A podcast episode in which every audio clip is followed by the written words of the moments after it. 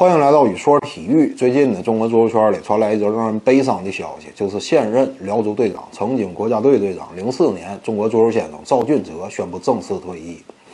遥想当初啊，零二年韩日世界杯，中国队面对巴西队，在那场小组赛当中，比赛进行到第六十一分钟，赵俊哲一脚抽射，击中右侧立柱。如果说这球进了的话，那赵俊哲必然名垂青史。但即便没进，我们现在回顾那届世界杯。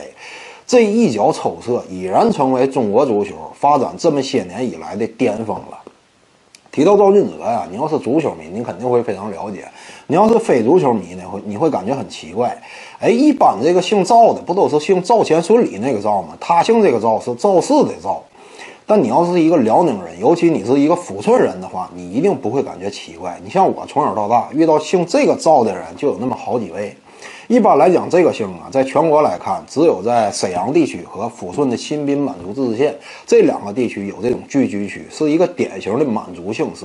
而且呢，他的直系祖先就是爱新觉罗氏。你像那个赵俊哲，他如果往上倒，他的祖辈啊，能够追溯到努尔哈赤的吴叔身上。提到赵俊哲呢，就不得不说一下他为之奋斗了整个职业生涯的辽宁足球。辽宁足球啊，堪称是整个中国足球的摇篮。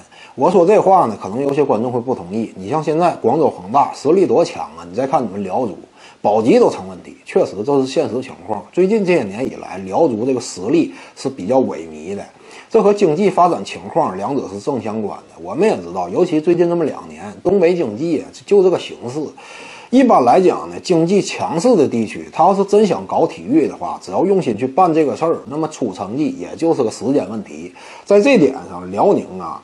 这个区域劣势是比较明显的。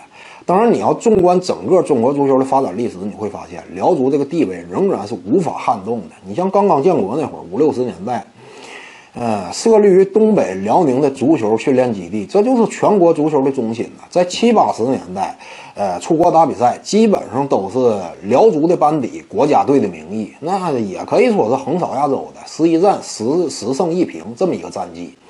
在八九十年代呢，这就真正迎来了辽宁足球的巅峰，也就是十连冠时期。从八四年开始足协杯，一直到九零年，这个在亚俱杯上最终击败日本的尼桑队，夺得亚俱杯冠军，以及在这之间斩获的，呃，好几个这个甲级联赛的冠军，一共加一块呢是十年的时间拿了十个冠军，这是辽宁足球的巅峰。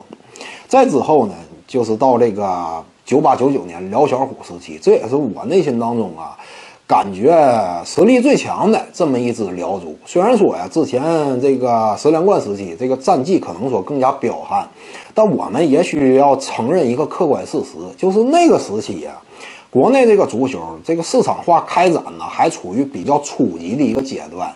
那会儿辽宁地区因为历史这个就是足球发展的重心区域，呃，有这么一个得天独厚的优势，所以当时那可以说是所向无敌的。但是呢，在九八九九那会儿，这个辽小虎时期啊，那会儿全国这个职业联赛搞得已然是如火如荼了。所以当时来说呢，辽小虎时期这个足球队的实力，呃，也是被更多球迷所认可的。你像这个，在零二年这个韩日世界杯当中，基本上辽宁队的球员就占据了半壁江山嘛。你像那个李金羽啊、张玉宁、赵俊哲、李铁呀、曲东啊、这个曲胜清啊这一批球员，实力也是非常强悍的，给我们留下记忆也是非常深刻的。你像我从小生长在抚顺，因为有一支抚顺健力宝这么一个足球队存在嘛。从小就是耳濡目染，很喜欢足球运动。整座城市呢，这个足球文化也非常浓厚，气氛很热烈。但上了高中之后呢，因为篮球啊越来越流行，越来越受欢迎，我也受到其影响。尤其是在这个工作以后，受限于足球场地少啊等等原因吧，再加上自身对体育的这个爱好范围越来越广，就使得对足球的关注不像原来了。但足球的魅力啊，有时候就体现在这儿。甭管说你已经多长时间对这项运动缺乏关注了，但是当我一听到赵俊泽退役，辽小虎一代已经正式告别绿茵场了，听到这个消息之后呢，你在青少年时期那个扎在你内心深处的那么一颗足球的种子，现在想起来仍然是激动人心的。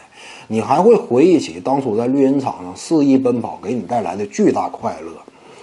啊，所以呢，最后啊，也就说这么一句吧：赵俊哲退役，希望他在今后的执教生涯当中继续书写未完的足球篇章。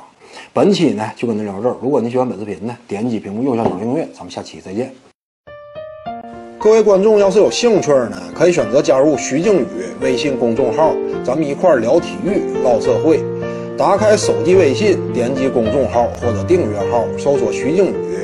你要是习惯扫二维码呢，效果也一样。扫到之后点击关注。总览体育，独到见解就是语说体育，谈讲评说无愧于心就是静语漫谈。每天一条语音推送，欢迎各位光临指导。